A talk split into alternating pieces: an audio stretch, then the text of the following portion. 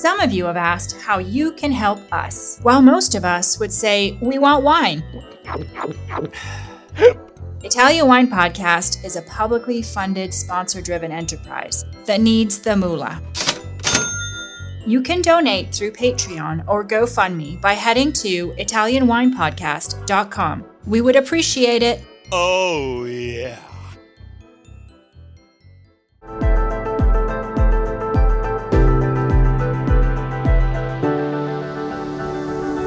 Welcome to the Italian Wine Podcast. I'm Cynthia Chaplin, and this is Voices. Every Wednesday, I will be sharing conversations with international wine industry professionals, discussing issues in diversity, equity, and inclusion through their personal experiences working in the field of wine. If you enjoy the show, please subscribe and rate our show wherever you get your pods.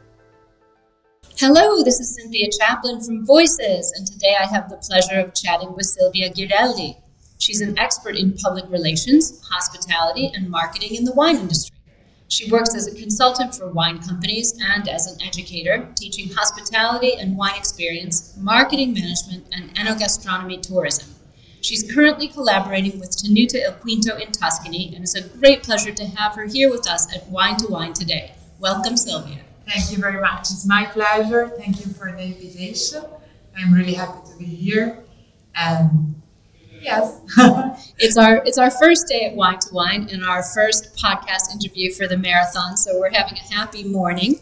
And I just want to talk to Silvia a bit about what she's doing in the industry. So I know you've got degrees in tourism science and economics and communication. And originally you were working with TUI in travel. Um, so what got you interested in wine and tourism? How did you put those two things together? Oh, my background is in tourism, but uh, I love wine. So my passion uh, for the product in, in, general, for gastronomy in general. Um, then, a summer of many years ago, I worked for a festival in Cortona, in Tuscany, and the target was mainly American tourists. And I had the opportunity to design and deliver the first experiences related to food and wine. And I realized it would be an interesting niche of leisure tourism. Um, as the panorama of cultural consumption is changing so much in the recent year, um, tourism moving towards a more exponential form of consumption. So I thought uh, wine that is an exponential product for the characteristic itself could probably satisfy the expectation of emerging cultural demand. So later I went to New York to work for Sally Fischer Public Relations Agency and a lot of customer of this agency were uh, Italian wineries. And then I went back in Italy. I started work for important wine companies. I was lucky enough to immediately enter Ornellaia and Masseto in Bolgheri. Then I was PR and hospitality manager at Petra, Terra Moretti, uh, the cellar designed by Mario Botta, and then I worked for Antinori. And actually, during the years, my initial intuition has been confirmed and although wine tourists can be considered a relatively recent industry, is a fast growing and financially lucrative segment, and uh, wine related activities are not longer complementary experience, but they are a key element for segment of leisure tourism. I think that's so true. So much of what we do now doesn't just have to be about the wine, what's in the bottle, what's in the glass a lot of it is about the storytelling and where we are, where the wine is from, what grapes they are, and, and how important they are, how native they are to their area. So I also see a connection between wine and tourism, and I think we're really seeing that grow and, and boom, especially now after COVID. So uh, I hope we'll be seeing some more. But you're an AIS sommelier, so am I. So you aren't working as a sommelier, and I'm just wondering how your qualification has helped you in your PR work. Wine PR is an hybrid profession, and technical knowledge is a good starting point, I think. But I believe it is um, willing to be flexible and to know different things. I I say that we must have a technical background, but and know the product, but at the same time it's important to understand communication and sales logics, how to manage information about production, and to create a project that has coherence in all those components. Um, it's important to have an overall and comprehensive vision and how and know how to convey uh, it externally in order to move the curiosity and influence the choice of the consumer. I think you're so right. Um, putting together a technical background, a sommelier background, or uh, a WSET background, those sorts of things, does make it easier to put together the marketing aspect and the, the tourism aspect. So just having that qualification, even though you haven't worked as a sommelier, it's useful. And I think that's something that people need to understand. Getting those qualifications doesn't mean you're going to work in a restaurant forever. It means that you have a technical background. So I just wanted to ask you what you think about sustainable wine tourism. It's a big word these days, being sustainable. Is it possible to create sustainable wine tourism in Italy?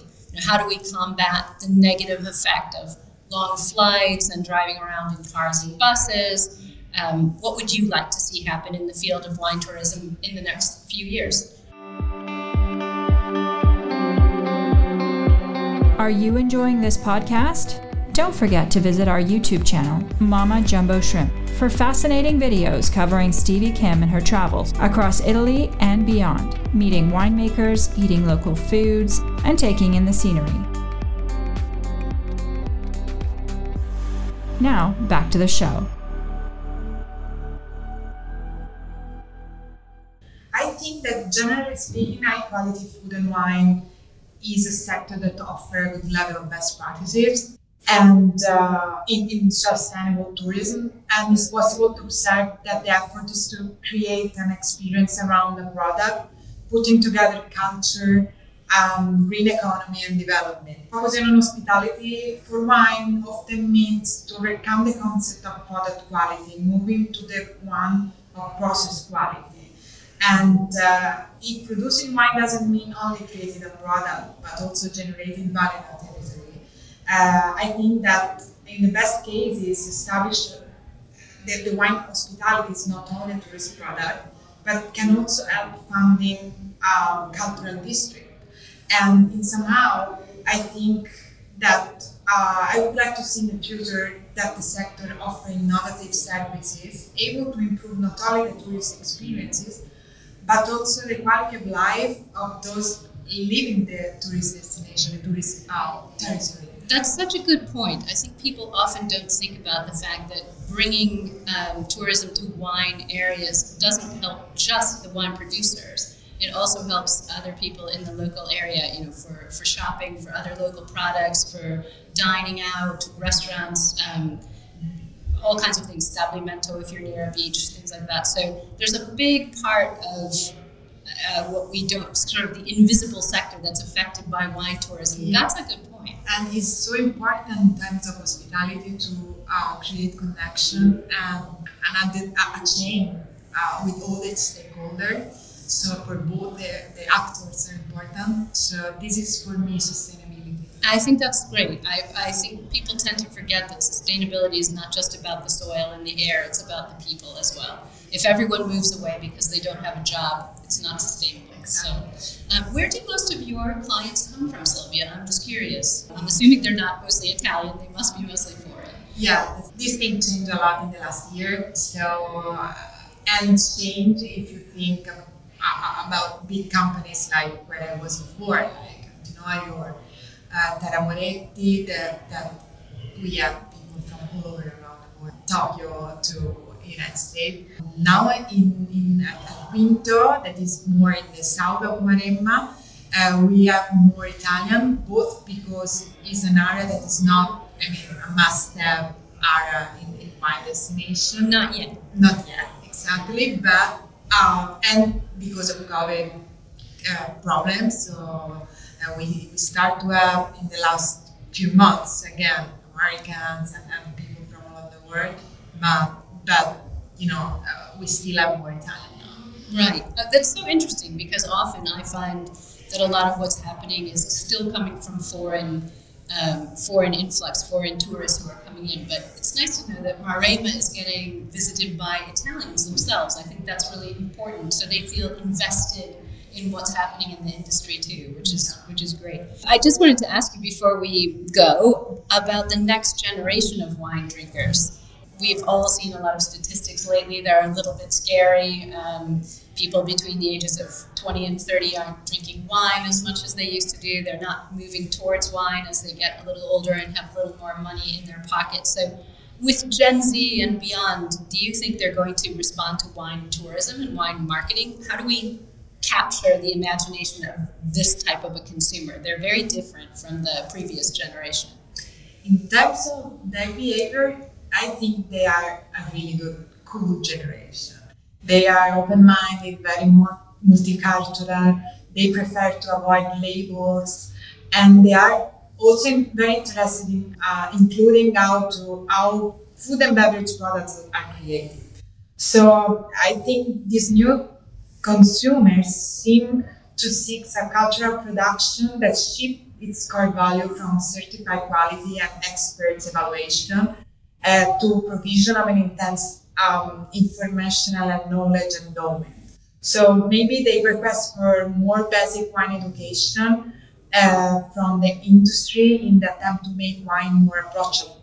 Uh, a fundamental motivation behind consumption could be represented by an, an increasing learning process, which starts maybe with a first occasional contact that stimulates that curiosity, followed by a deeper ability to elaborate critical capacity to choose the products. And uh, once a sufficient level of knowledge is reached, the, pro- the process leads to, on one hand, a growing demand of culture and willingness to pay, and on the other hand, to an enhancement of the expectation of quality. So maybe they would love to have more options to less expensive wine tasting, more sampling uh, in wine shop to try it before purchasing. So in this context, I think that wine and hospitality, wine tourism become a great opportunity to create value around wine and create synergy between people that run the winery and guests uh, can represent the, the, the way to reach reputation. The visitor we meet in the cellar express the interest to be part of a comprehensive and evolving project, and that is the right path to me to capture the imagination customers. That's, that's that's a really good approach, I think. Do you find that they're asking for natural wines or bioorganic wines or gluten-free wines? Is that something you hear a lot about when they're coming? I think they um, they search for immersive experience, both in their I mean natural wine or maybe in their normal wine. They they really want to be part of something to know how we, we reach this resulting product. So both. I think you're right, and I think they like to spend time in the vineyard. They like to see where the grapes were growing. They Yeah. really want, as you said, immersive experience. Um, it's been such a pleasure talking to you about this. Thank you so much for coming and sharing Thank your you. time. And I hope you have a great time at Wine to Wine this For week. sure, for sure. Thank you very much. Thank you for listening, and remember to tune in next Wednesday when I'll be chatting with another fascinating guest. Italian Wine Podcast is among the leading wine podcasts in the world and the only one with a daily show. Tune in every day and discover all our different shows. You can find us at ItalianWinePodcast.com, SoundCloud, Spotify, Himalaya, or wherever you get your pods.